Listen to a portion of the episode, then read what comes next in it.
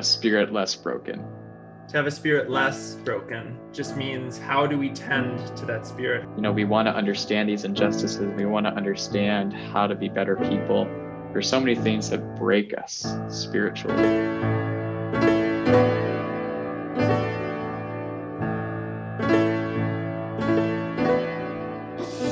Well, here we are again with the Spirit Less Broken. Patrick, how are you?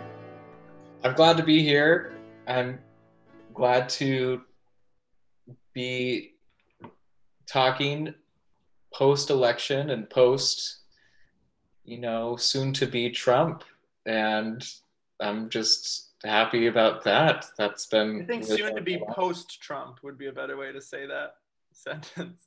But yes, I know what you're saying. Today we're talking about the election. All that comes from that. And we have a special guest with us here today. We are welcoming on Kenny Donaldson to the podcast. And Kenny and I got to know each other last year when I was a Jesuit volunteer working in uh, ministry at Detroit Mercy. Kenny is a senior now at the University of Detroit Mercy, and he's pursuing a political science major, a history minor, a leadership minor, and a certificate in legal studies. He's also the president of the Student Government Association, and he's the vice president of fellowship of the Alpha Pi Omega service fraternity. And after graduation, he'll be pursuing a legal career with plans to attend law school in the near future. I'd also just like to note that he is a very kind and very generous and caring person, and we got to know each other well on some trips we went on. We went to El Paso together. We also went to D C together. Patrick was on that trip. And so we've bonded. Uh, and so I just know that Kenny has a real heart for justice and really cares about these things. And so I'm delighted to welcome him on to this episode where we're going to be talking a little bit about the election and uh, Biden, what a Biden administration will look like. So welcome, Kenny. Thank you, boys, for having me. Miss you both dearly. I'm going to have to come out and visit both of you, explore America a little bit more, post-Trump, you know. We're all in different places in this country, kind of pivotal. Uh, well, I'm in New York. Not, I mean, that was not that pivotal in the election. It was kind of known. But uh, Kenny, you're in Detroit, Patrick and Philly, you know, very key cities to this past election. Yeah, definitely. When I tell you, did, It, it, it was interesting up here. I, I I made the call early. I said, Trump's losing Michigan. People called me crazy. They said they know what I was talking about. I was berated for weeks, gentlemen. But guess who was right? Guess who was right? Billy, have I been wrong this entire time? I think I called the states. You have not. That's amazing. I have to say that's amazing. I, yes. I was less happy with you when you said like a year ago today that Biden has to be the nominee, when I was still rooting for Bernie. But at that point, you were like, Biden's the guy. And I guess you had a little foresight, so. Look, what the way I explain that is, is just structurally. Like, did I, was Joe Biden my first choice for president of the United States? Absolutely not. No, I would not say Joe Biden was my first choice. But I was thinking more strategically and practically. I was I was looking at the rest of the field and said nobody had a shot. And then the only other person that had a shot was Bernie. And if you watch the debates, the the interesting play from the Trump campaign was to try to paint Joe Biden as a radical socialist. Crazy as it sounds, you know, Joe, crime bill Joe Biden is a radical socialist. But beyond that, what if they actually had a self-proclaimed socialist on the ticket? It would, I think they would have ate Bernie up. I don't I don't think that would have ended up very well. I think Trump cruises to a second term. I think Bernie would have got shooed. Mm. So, mm. look, yeah. Bernie's probably going to be secretary, labor secretary. That's fine. Working to raise the minimum wage. Elizabeth Warren's probably going to be in the Treasury. So there's still progress being made. He's still leaning on his team. Although the figurehead we probably would have wanted, you know, isn't at, isn't at the top. Yeah. Yeah. So that's what I want to start with, us each answering the question of that uh, Saturday morning when, at least I think it was Saturday morning, I slept in that day And I, I can't even believe, like, you slept in, not in like till the morning. It was like almost noon. I told you that. Almost till noon on election, like not election day, but when we were gonna find out, like, yeah, so, like a baby, like nothing. It's my biggest, my biggest so, question is, how'd you sleep, Billy? Like I was, I didn't sleep all week. You were watching C N N and all of the like the graphs and things. I had to, I had to get some sleep. So what had happened was that I woke up to these cars honking and these people shouting because I'm in Manhattan, and I texted my friends. I said, "What's happening? What's going on?" And they said, "Are you kidding me, Billy? Like, did you not know? Do you not know?" And so, so then I saw that Biden had, you know, been declared the winner, and everyone's very excited. And uh, yeah, the the the news around that day was just this excitement and how people were chanting in the streets. And so, you know, I just wanted to ask you guys each to share, how did you feel that day? Uh, yeah, just to open it up with that.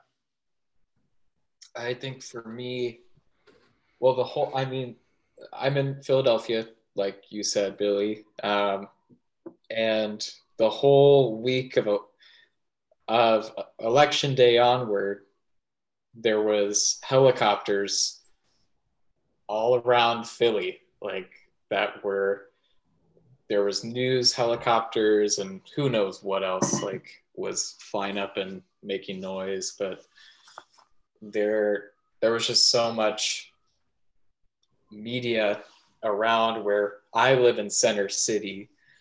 Um, so like that's pretty much downtown Philly. And I'm very close to the Philadelphia Convention Center, where they were, that's where all the ballots are being cast and um, recorded and counted. That was the space, and there was protest outside there.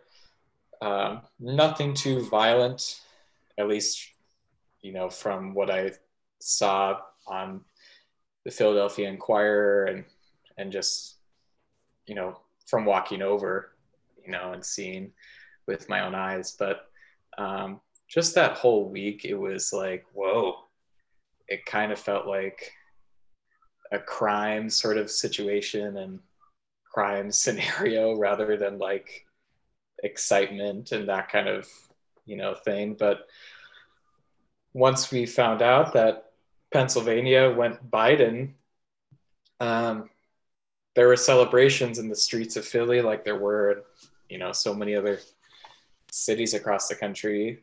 Um, and it was a blast to be outside and to hear like Bon Jovi being played on the main street right outside City Hall. Um, and even that night, just hearing like bands being performed and, and um, that kind of setting. It was just so much life and so much energy and just relief, I think. Okay, like this is a huge, huge step forward for the nation for so many reasons. So um, it was a little bit of relief. You know, there's obviously a lot more work that we need to do and that Biden needs to do, but it was a very historic moment and moment I was really happy to be in Philly for. So,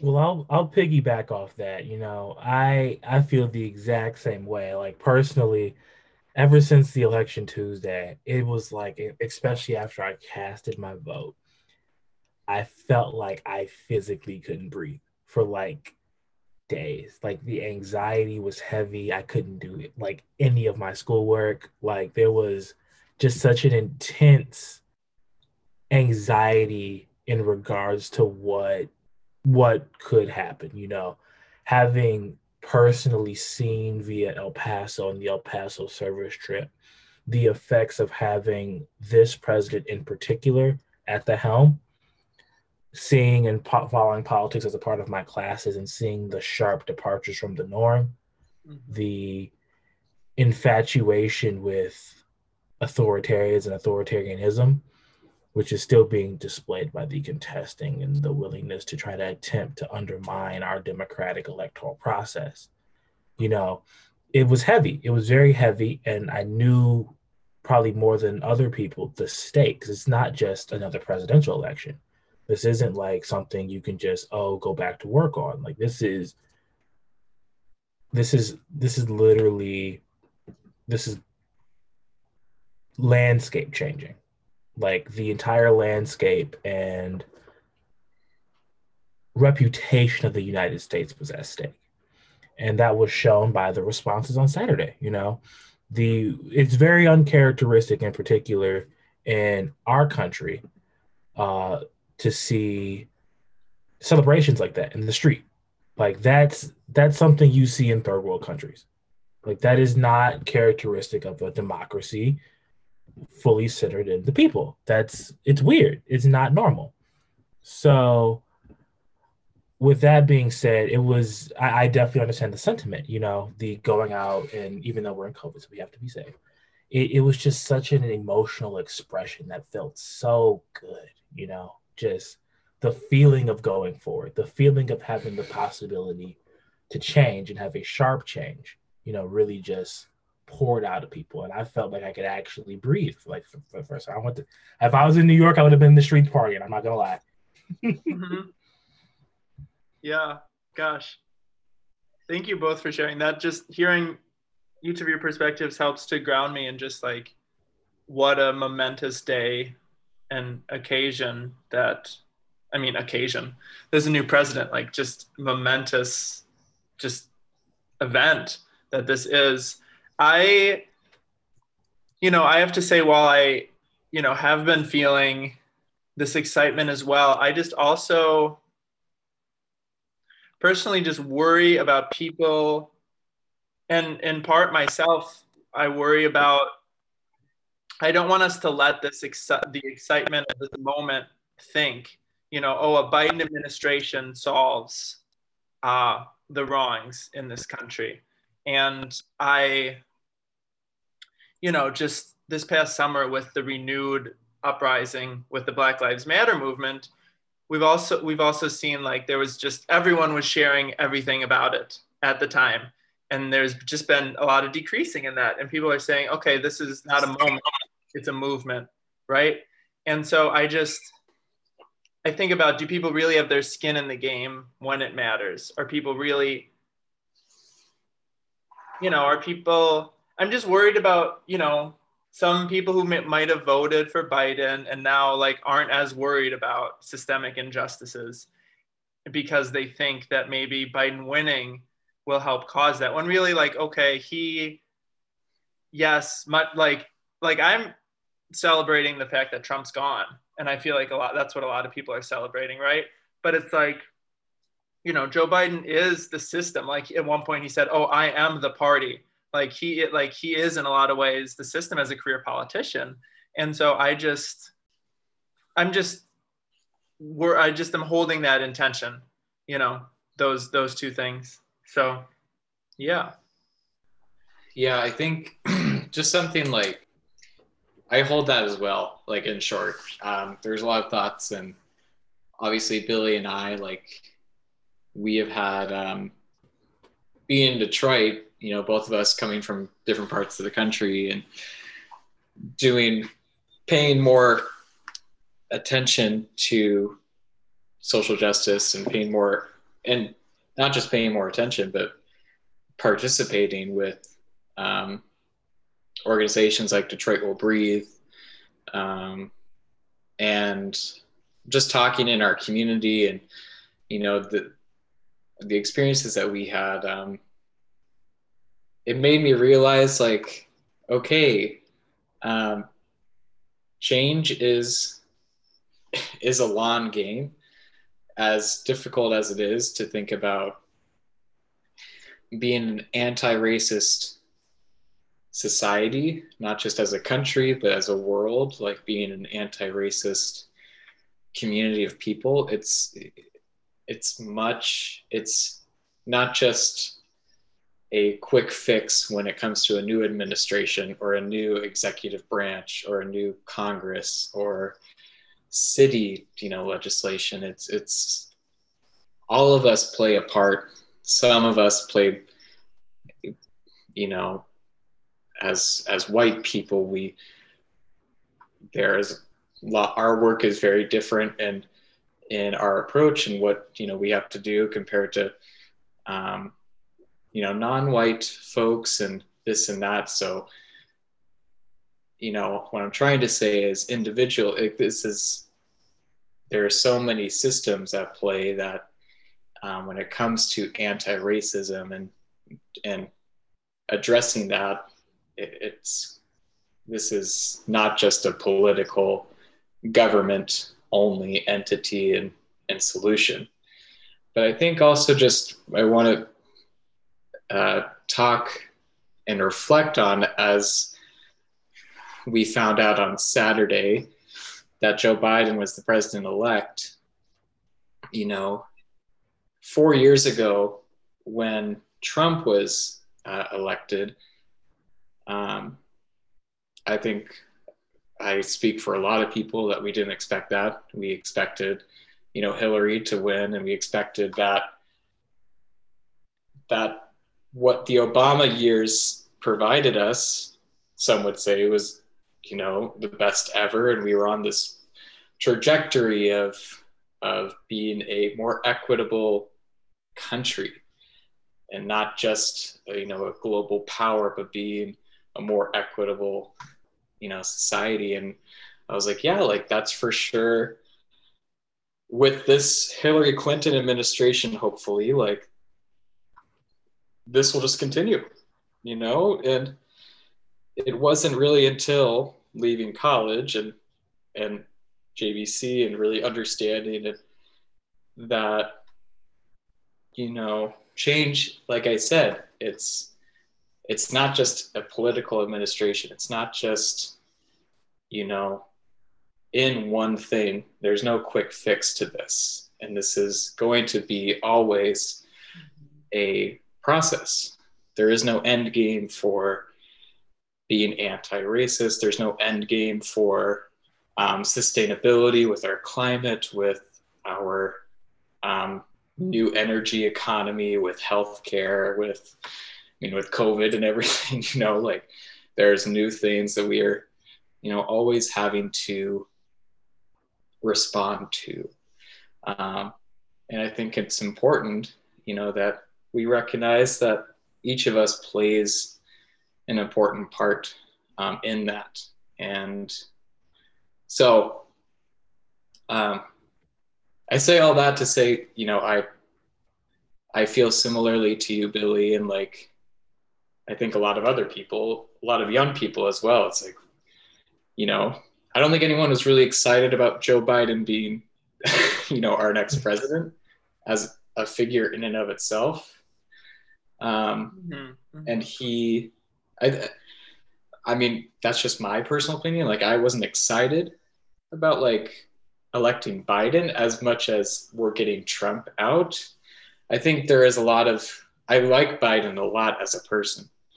And I think he is, his story is really inspiring with, I mean, he has gone through so much loss in his life, and he seems like a really grounded individual, which is nice to think about in politics. Um, so, um, yeah, I, I, there's a lot that he has to prove, and there's a lot of work that he has to do with, like you say, Billy, in addressing systematic racism in our country. And he has a great opportunity um, with Kamala and with, um, I think, being the person that he is and, and listening to people and bringing in progressive voices as well as um, voices that are going to make the change that we want to see. So those are like that that perfectly kind of encompasses the like the feeling that I've definitely seen too, because if there's one thing out of these four years that I think kind of is a level of consolation in the desolation, is I believe the American people, or the majority of American people, now see what it's like to have a bad politician, like an objectively bad one, like someone who cannot do the job, who is self-interested, who doesn't intend to act in the best interest of the majority. Like, that's one thing that I think out of this, which is so important, were the, the thoughts of, okay, my vote doesn't count, or, well, what does it really matter if I vote? They're all the same, or those type of conversations, especially with the tight margins in states like Georgia and mm-hmm. like even Michigan at one point. It's like, okay, especially four years ago, you now see people understand that they have a voice, that they have a stake in this political system. And if they refuse to use that stake, the the effects that could have, which still blow over beyond four years.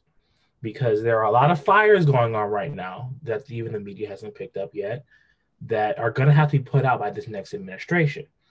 But with that being said, it's not simply good enough to show a neutral candidate. We're like, okay, I'm not just this person. I'm not a bad politician. You need to be a good one.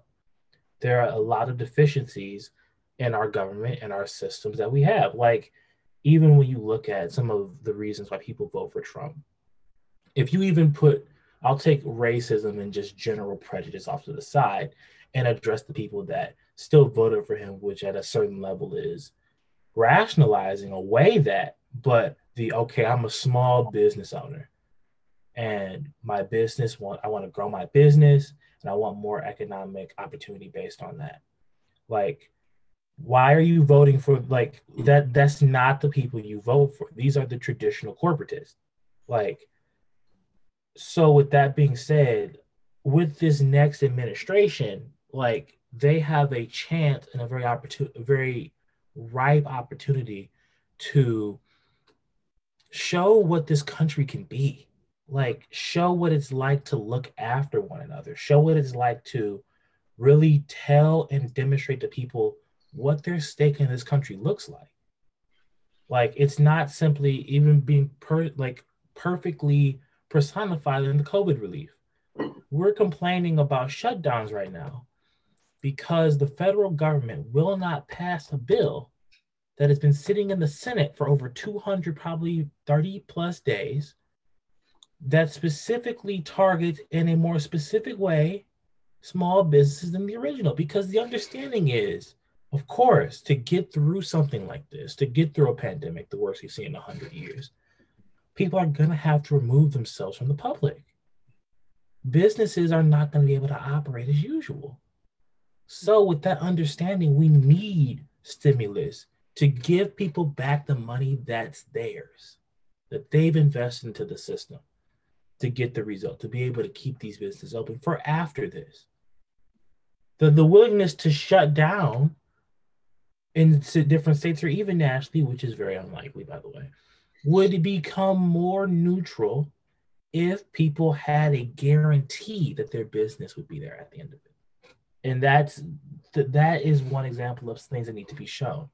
Like, you have got to show what it's like to the, the difference, the stark difference between this administration, this regime, and maybe even this party where they're at at the given moment, and show what it's like to work for the American people. And therefore that realigns our whole political system. Like, you can't be that far to the right if this is working.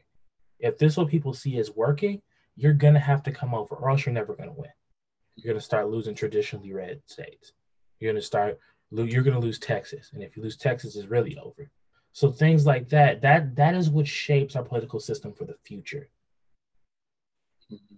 Yeah, I like what you say about just like, maybe the Biden administration can, you like the example you gave with small businesses, but just thinking about the Biden administration can show us, you know, what is it like, again, like just even just thinking about the character involved. Like, Trump just had zero regard for being polite, for caring, for answering people's questions. He would just interrupt people. I mean, like, we know the things he said about women. We know the things he said about like Hispanics. We know the things he said about all these different communities, which are just awful. And like, I mean, the people that would rationalize a lot of the things he said, oh, you know, it's, we'll vote for him. Like, that's not a deal breaker. I mean, that's a whole conversation. But I just think, you know, at least, and I mean, that kind of brings me back to this. Well, at least Biden is a decent, that's what so many people said about him. I remember watching the D N C. It's like, everyone said he's, he's a decent man. I was like, it was just, I just thought that was interesting, but it's like, okay, like at least he's a decent human being. Like he, he has a moral compass, you know? And I just think we've lost a lot of the decorum involved in being the president in the in the past few years with Trump, and maybe that's one thing that that Biden, that a Biden administration can help uh, bring bring back. And that's very true. And it's kind of it's really, to be blunt, it's so sad because it's not even like like my dad, for example, grew up in a generation where the conversation was always, it doesn't matter who is in the White House, they deserve your respect, and partially because in a lot of cases they acted in a way that deserved respect. They were decent, they were polite, they were at least on the surface level kind. They they did they checked the boxes to deserve that bare minimum respect. So even the conversations we have domestically via internationally, like it is a, it tells you something that on the day, that, that Saturday, they're ringing the church bells in France, they're partying in England, like that, that tells you something. That tells you not only what they thought of us for the past four years, it shows a level of concern for the future. So the future is, is the important thing right now. You need to, to prove to the rest of the world that you are what you say you are. You believe in the values you say you believe in, and you're here to stay, and you're going to continue to be the big dog you've always been in the, in the global circuit. Yeah, I mean, it's still wild, like, that millions of people voted for him, like, now, in this past election.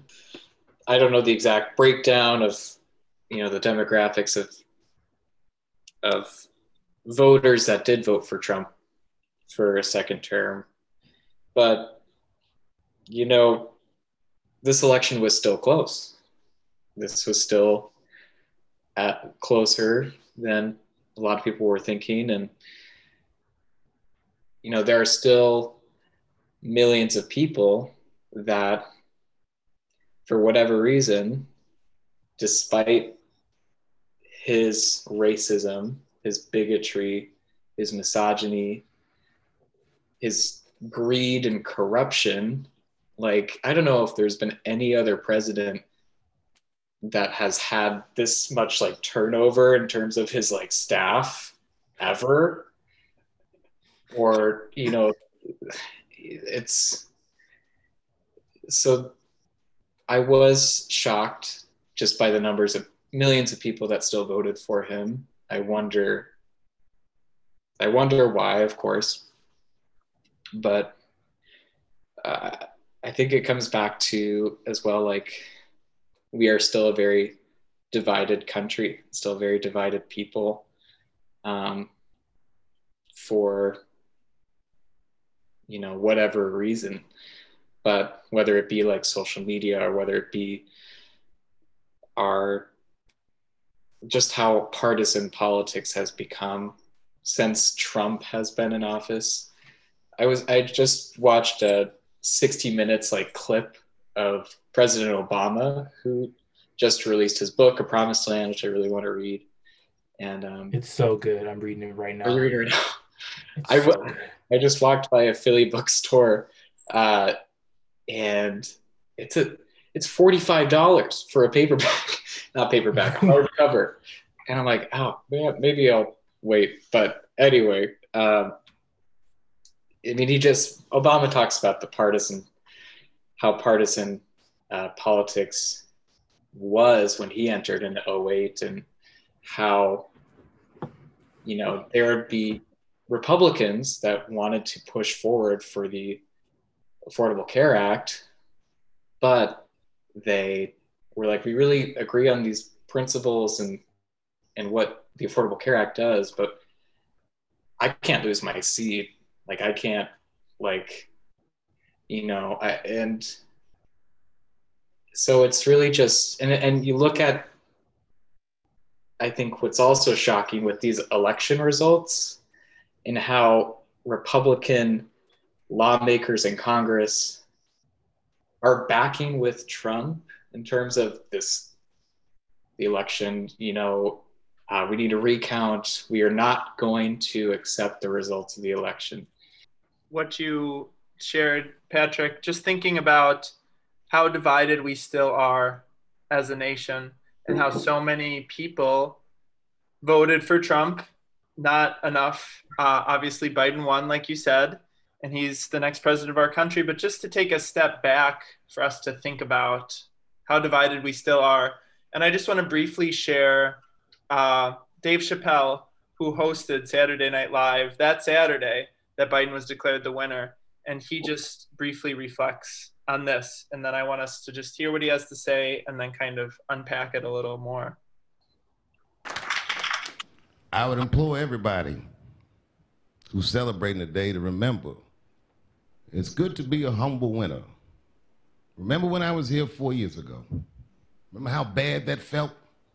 Remember that half the country right now still feels that way. Please remember that. You know, that's that's a really, it's a really reflective point. And maybe I can try to surmise and talk about what Patrick said and what kind of Dave Chappelle touched on is like when you talk about the electorate, particularly with the Republicans, I don't know the proportions of each, but I, I really put people in two camps. So there's there's definitely those people who are like, I am the card-carrying racist. Those are your Proud Boys, your, your uh, K K K members. Those are those. Those are the people that looked at and were reinvigorated by a Trump presidency, the quoting of the racist Miami mayor and objectively like denou- like refusing to denounce white supremacy and the way he handled racial issues, the way he handled immigration specifically on the southern border, and those type of rhetorical comments that he would make while in the highest office in the land. And then there's people that ultimately, and it, it might sound harsh, but they didn't care. Like they're, they're these are these single issue voters.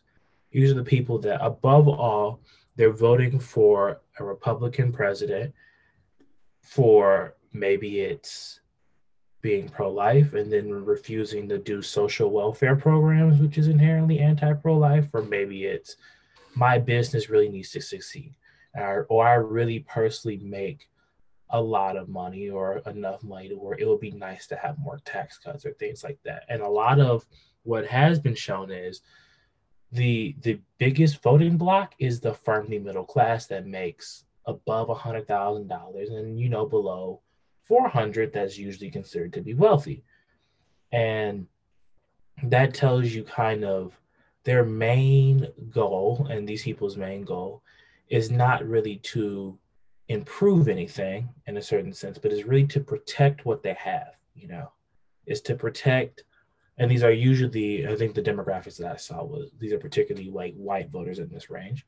And their goal is to preserve what they have. They may be from immigrant immigrant households, like Italian or different other groups that are considered white. And that is what the breakdown really consists of. So it's a lot of protecting what they already have. And the interesting part of it too is this is, this is the importance of grassroots work. Like maybe like highlighting the work that Stacey Abrams does, where I, I am a firm believer that no state is off limits.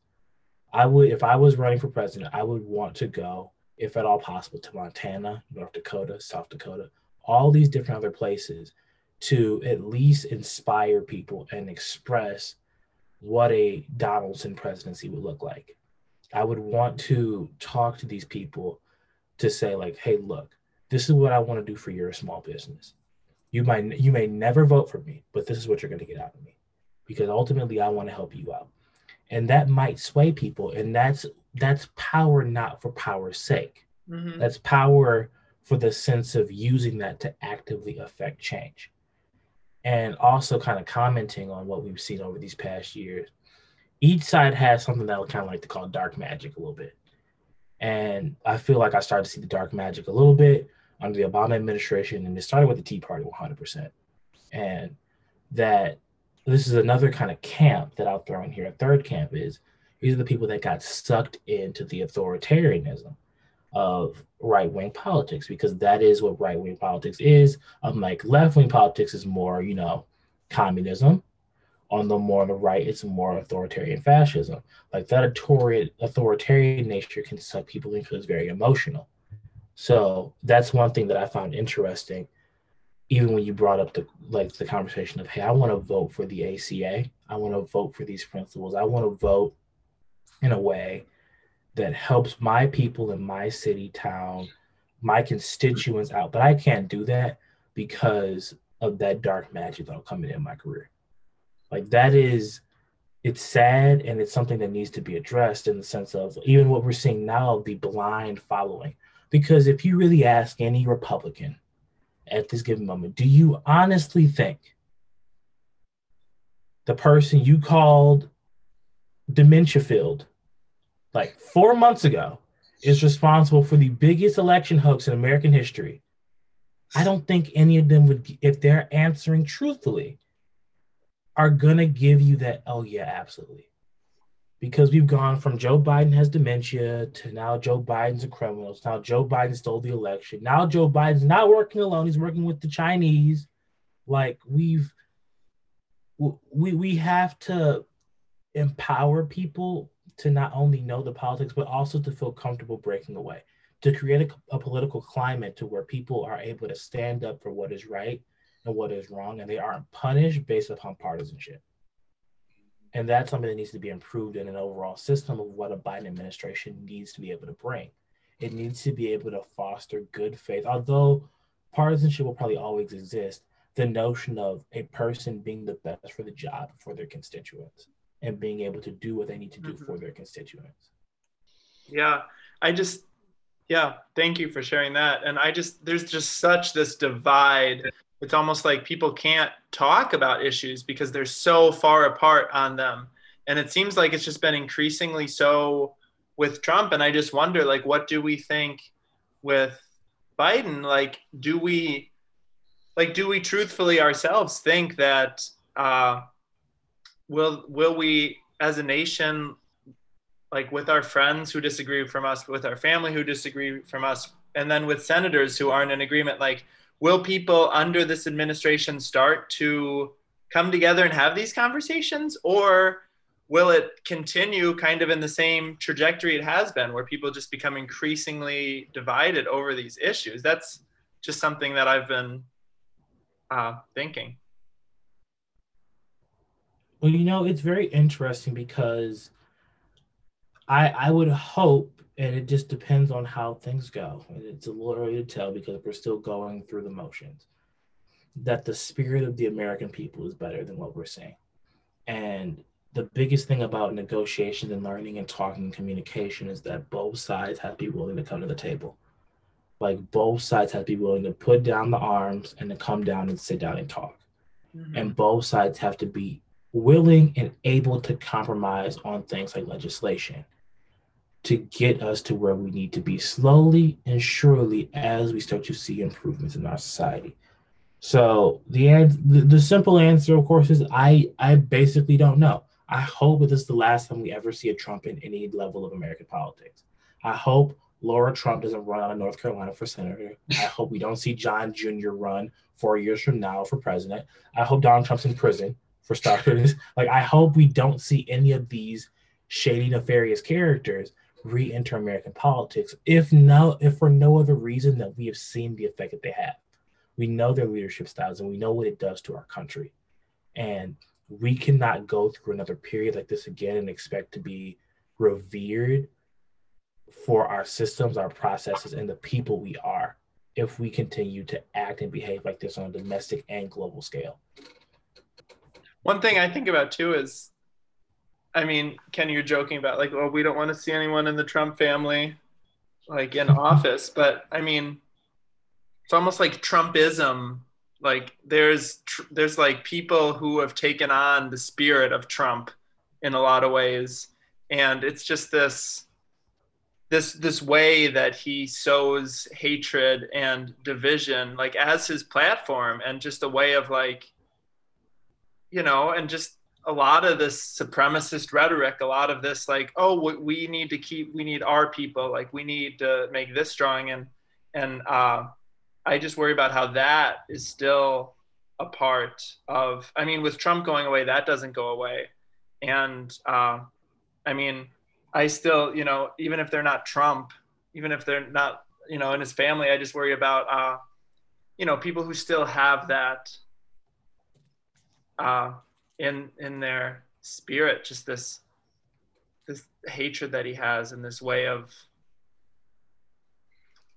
you know, even just like speaking to people, but like, what has he done for people? And it's just, I don't know.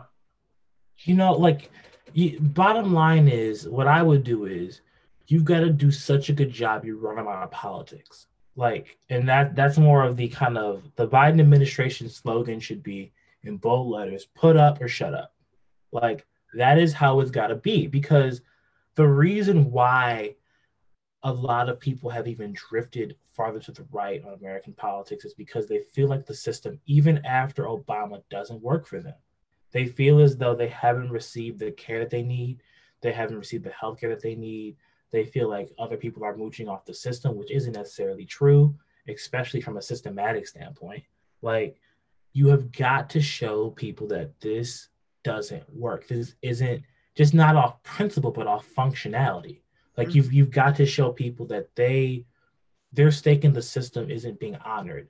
Like, you need to show what the politics of the Trump administration has done. You need to show specifically what people are trying to do. And you need to, I, I do feel like, especially in some Southern places, you have Black people in your community. You eat, you go to church with these, with Black people, with Latinx individuals, with Chinese people, J- Japanese people, like, all these other different cultures are around you.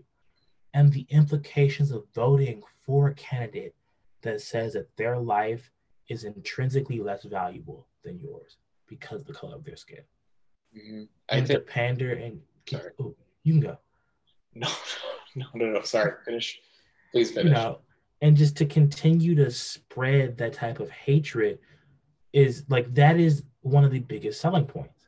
So when you a undercut the talk, because it's all talk, when you undercut that talk, and then you get to attack the, okay, look, not only are they doing nothing for you, that person you eat, you break bread with, you pray with, you go to school with, you go to church with, that person is being said to have no value because the person you, and yes, you vote for to put in the White House, the House, and the Senate, and that has got to change.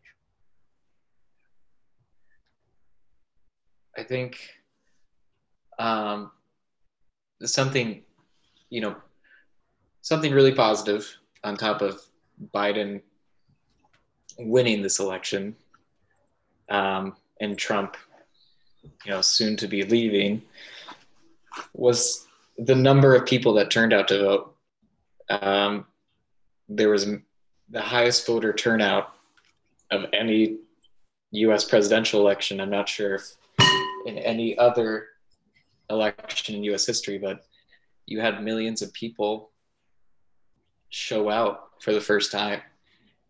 And not only that, but Kenny, I, I think what you said about the importance of, like, grassroots, grassroots uh, movements that have, like, that is the key to not only getting rid of Trumpism, getting rid of, you know, that, um, what he has created, this culture that he's created of, of white supremacy, of not necessarily he created, he was an accelerant of, these things have always been ingrained in our country, but what this pandemic and what, not this pandemic, but what this time has showed us is organizations like Detroit Will Breathe, they are the ones that help turn, I'm sure, thousands and thousands of new voters in Detroit.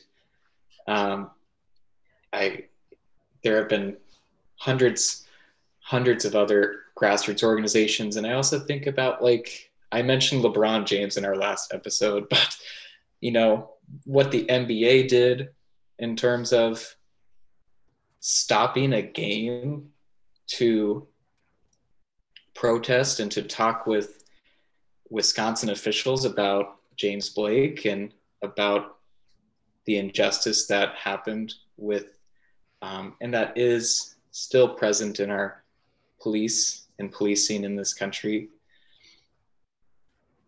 You know, and I think this is, I hope, um, what this pandemic, among other things, has highlighted um, is the evilness of white supremacy in this country, how it has, how Trump has accelerated this, and how throughout our country's history, we have seen just how destructive it is.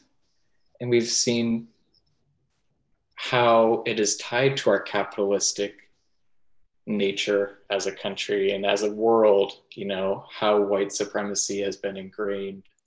And that recognition, but coupled with the grassroots movements that have happened during this time with Black people, Latinx, people of color, as well as, you know, white allies, or white people together, but all of us taking action to recognize this and see how much work we have to do at an individual level, like, you know, me as a white man, and, or, you know, white people, Black people, people, Latinx people, um, Asians, on and on and so forth. The different kind of work we both have, we have to do individually, but also the power of what anti-racism does in creating the principles of our American democracy. Like, that is how we get better, and across all the all systems, healthcare, Um, science, engineering, business, you name it. The more that we do anti-racism work individually, as a group, as in our communities, the further and more of a perfect union we will create, I firmly believe. And um, it is tragic, you know, as as a white person, that, you know, it's taken a pandemic to really confront how sinister white supremacy is, has been in my life, not totally recognizing it at, at first, and just what action I need to take now, moving forward, and just as a people all together. Yeah, I'm sorry. Yeah. That's, you, you, you raise a really important point that I feel like goes very missed. And that thing is, you can be a white supremacist without ever putting on a hood. You can, you can be a white supremacist without ever being a Proud Boy, putting on your little hat and getting your A R fifteen and walking down the streets of Washington, D C Like, it is in the way you think, you act, and you behave, and how you even vote. Because, like, how is white supremacy not voting for a white supremacist sympathizer? How is white supremacy actively ignoring and refusing to acknowledge in a non-exclusionary way that a certain racial ethnic group's lives matter, period? End of thought. Then there is no, and these people don't, there's no supremacy to it. There is just a simple reaffirmation that a simple, that one particular socioeconomic, that racial ethnic group matters. And that's not considered white supremacy. It's not considered white supremacy to even ignore, like, other things, like when it's time to talk about like, how do we do public school funding and how that affects schools of color? Like, even it was in ways that you don't even understand. I was talking to someone who is less versed in these ideas of like even environmental justice. Like, we'll see, there's environment, the person was like, there's environmental racism now. They just keep making stuff up. I'm like, okay, let's wait a second though. Because let's look at dumping in the city of Detroit that these big companies do. And look at where these companies put their factories, and they billow smog up into the, the, the air, and these factories are placed. And look at look at the areas that, that these are and how industrialized they are and what racial ethnic group endures all this. What group of people usually have asthma that live in these areas that high, have high asthma rates? Because that all plays into it. Again, you brought up to like our economic structure. Yeah, it, because it's centered around getting away and maximizing the profit while also doing it in an area where the people will complain the least because of their resources.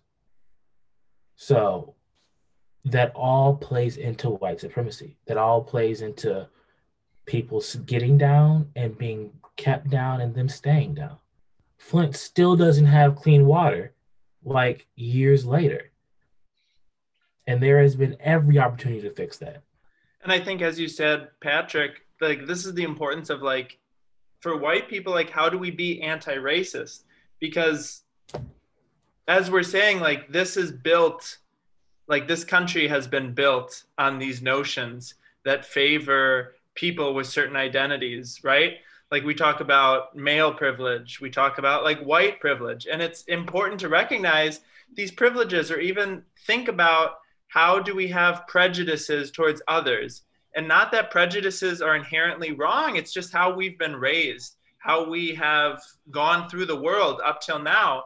But it's the important work of starting to recognize those prejudices and starting to recognize how, when you're in, you have an identity that has power, how those prejudices can really play out in, in the world. And I think, I mean, so many people, like I like, Kenny, what you're saying, like people can, like, you know, there's white supremacists that aren't wearing a hood, right? And it's just like, when you fail to recognize prejudice that you have, that's a real failure. And how that plays out in how you vote. And like, how does your vote affect not just yourself? Like, I think it's so individual, personally, I think it's so individualistic, like just to think, oh, does my, am I voting in a way to benefit myself? But like, can you expand that? How does this vote affect those who have the least? How does this vote impact those who are suffering on the margins? And it's like, you have to, it's a real challenge to try to, for people who have privilege to, to move past kind of that guilt that comes when you recognize prejudice. And because a lot of people are kind of stuck there, and then they don't want to, They don't want, they, they, they think, oh, privilege isn't real. They think all these things, because I think a lot of people are kind of stuck in this. It's really hard to recognize and to, to, to work with. And for me, for a lot of people to pray with and to try to move, move past these things and to not be stuck in inaction, but to, to see how is this going to shape your life? How is this going to shape your vote? Like, that's a simple thing. How is this going to shape your vote? And so, yeah, yeah. It's a very mature thing to have to be able to do. And it's sad to say people can't always do it because maybe their mind, their heart isn't in the right place. Because ultimately, like, look, if you have the heart to be anti-racist or you really don't want to be racist, if I come up to you, I'm like, Billy, for example, you would never, but Billy, I don't like what you said here, and I felt that was a racist statement. The normal anti-racist response isn't, you know I'm not racist, come on, Kenny. Come. Mm-hmm. I didn't call you a racist. What I said was that individual statement right there was prejudice, bias, and a racist statement. So you have to address that. It's a lot of self-reflection. It's a lot of, okay, I was raised with this bias. And this bias, I don't want to let this bias define the person who I am.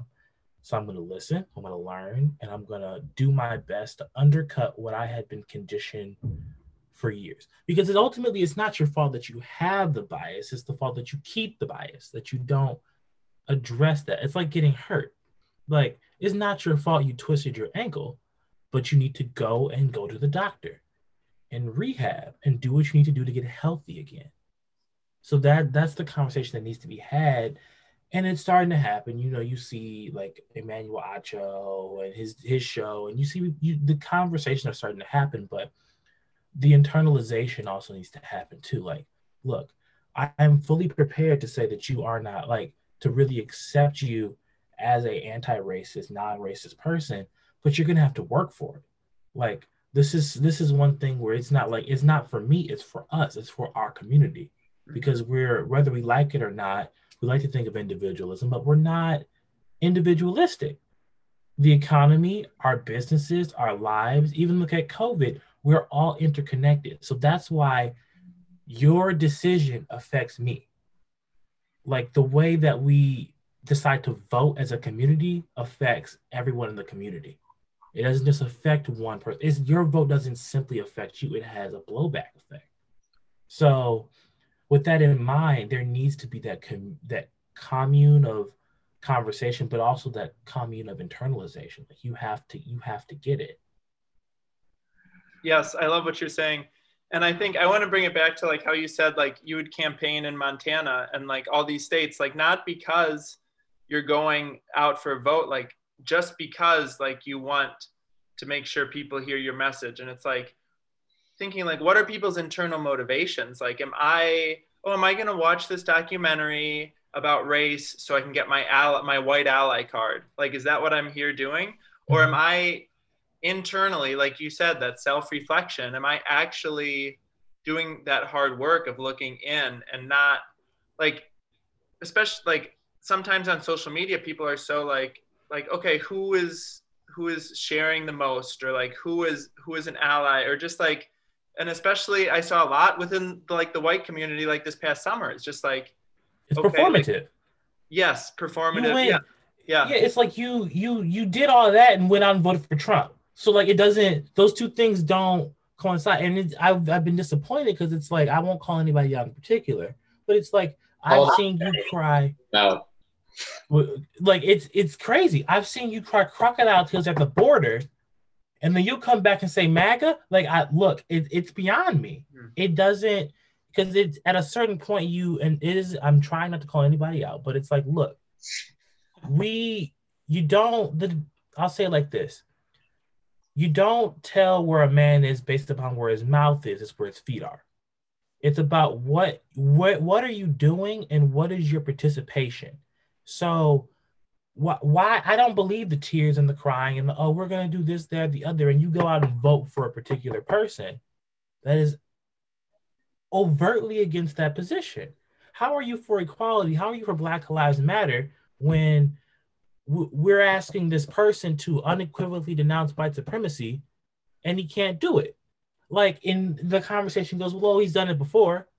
You should do that every time without fail. Like, I, if you ask me to, outside of race, to denounce what, uh, sexism or uh, I'm thinking, uh, I'm thinking of the word, uh, homophobia, like, without fail, it's not a problem. Time, date, I well, just Trump is both it, of those it, things too. Yeah, but it rolls off the tongue. It's not a reservation of mine. So. You don't you don't get to have your cake and eat it yeah. too. You don't get to be, oh, I'm for all of these different things, and then not put your money where your mouth is. Like, those, it doesn't mix. It's oil and water. Your your heart's not really where you say it is if you're willing to hurt other people in the long run. If you're willing to continue the hurt that people are experiencing. How are we supposed to believe that? It's sad. It's it's really something that's kind of, is it, that that's one thing that's kind of stuck heavy on my heart in particular. Like, a, a lot of people will tell you a lot of different things, and they'll hide it. They'll, they'll ultimately, you know, they'll they'll encapsulate. They'll they'll they'll hide it away from you. But they're like, oh, we're for this, or oh, we're for equality, or oh, we're for that. And then when the time comes for them to display that, it it doesn't translate. You know, and that, it's sad, and it's it's partially why we are where we are as a society and as a people and as a country, is because ultimately we don't believe what we say we believe. Like, we don't get to say we believe in democracy. and then see what we see happening now with the election results, like these election certification. Like, we don't get to say we believe in in freedom for all and liberty and then turn around and not weed out quickly and swiftly the what we do at the border with what we do in policing. And we it's a back and forth on the value of this and the validity of it, as if anyone would make this up on a systematic level. It's the refusing to come to grips with our nation's history, because that's a part of it too. You can't get the desired result when you're ducking reality, you know? Kind of tying this to, this all goes back to Dave Chappelle, right, Billy? This is all going back to Dave. Um, something from Dave's uh, monologue, most recent monologue, I I forget the exact verbiage that he said this, but he was just talking, he was talking about how, like, you know, there are millions of people tonight. This was Saturday night of when we found out Biden won. There are millions of people tonight, white people, that are frustrated, that are frustrated because they didn't feel like their voice was heard tonight. There are millions of white people out tonight that, millions of white cops that are feeling like they have a target on their back. And then Dave was like, I feel those things too. I feel those things more than maybe any white person, more than anyone. And he said something along the lines of, like, the difference between you, and he was, you is the white person, and me, is that I don't, I don't hate you. I don't hate you because you are white or because you are a cop. I, I hate the feeling that it has. I hate the feeling of this. And I think for me, like, that's just, that's been something at a fundamental level about being anti-racist. It's not a black and white, it's not a black and Latino, it's not a, what, it's not these labels. It's the emotion. I think it's, it's a, it's the, the feeling. And it's what it comes down to is a humanity. It's, this is a being a more human effort that each of us has a responsibility to, like, that's that's what it means to be human, is being anti-racist. The George Floyd video, Jacob Blake, what I saw in those videos and what I've seen protesting is, I think for the first, for the first time for many people, white people, but for a national uh, presence, a national stage, we felt that emotion. We felt that this is not black. This is not just a political thing. This is not a political, um, partisan, divisive movement. This is a human movement. This strikes a chord with every human being. Yeah, that's so important. Like, because that's the nature of progress. Progress isn't exclusionary, you know? Like, also, I, I realize I've been speaking rather ambiguously, especially for a recording. So just, just for everyone listening, I am an African-American male. So, but going on from there, like, as a Black man, you know, when I'm advocating for, on behalf of Black Lives Matter and police reform, and you're getting in these arguments and you're saying, like, well, what about the, the white man that was killed by police officers unjustly? Him too. Like, that's the point. Like, face first to the point. You still missed it. Like, this is police reform.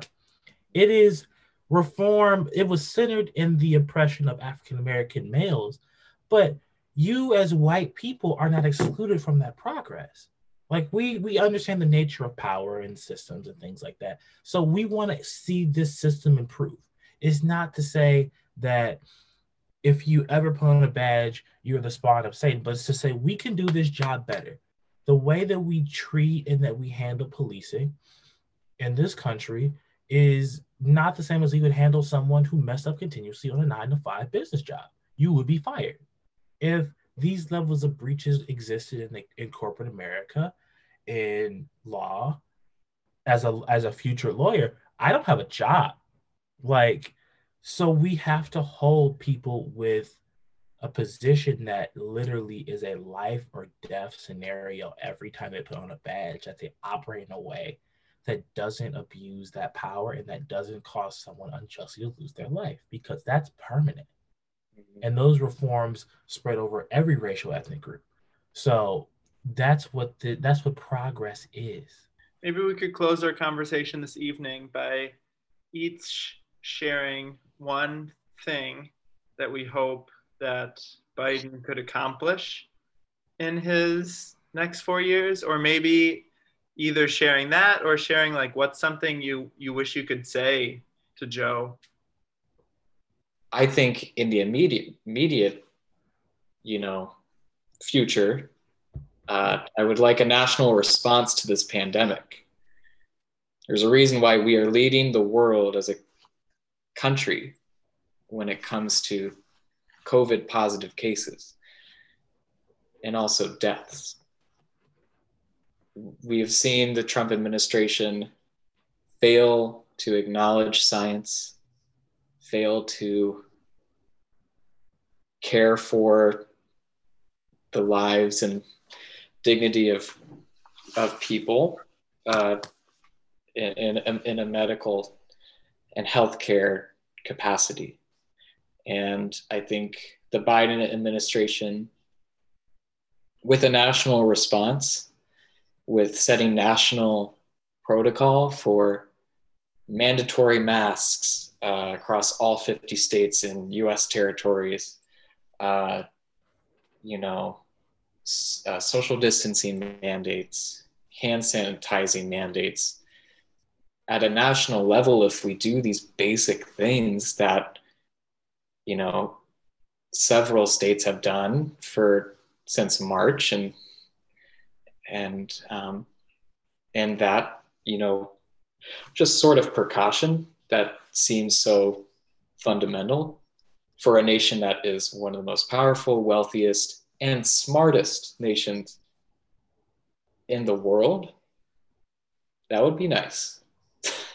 And I think Biden, I pray and I hope Biden uh, does that. um, I also hope, you know, uh, we talk about anti-racism. We've talked about it a lot during this time together, but criminal justice reform, police reform. Um, you had your one. I said, what's one thing? I, I just, I'm on a roll, Billy. I just want to keep going. He was hot. So much already. I'm excited. I'm going to cut off your mic like at the debates.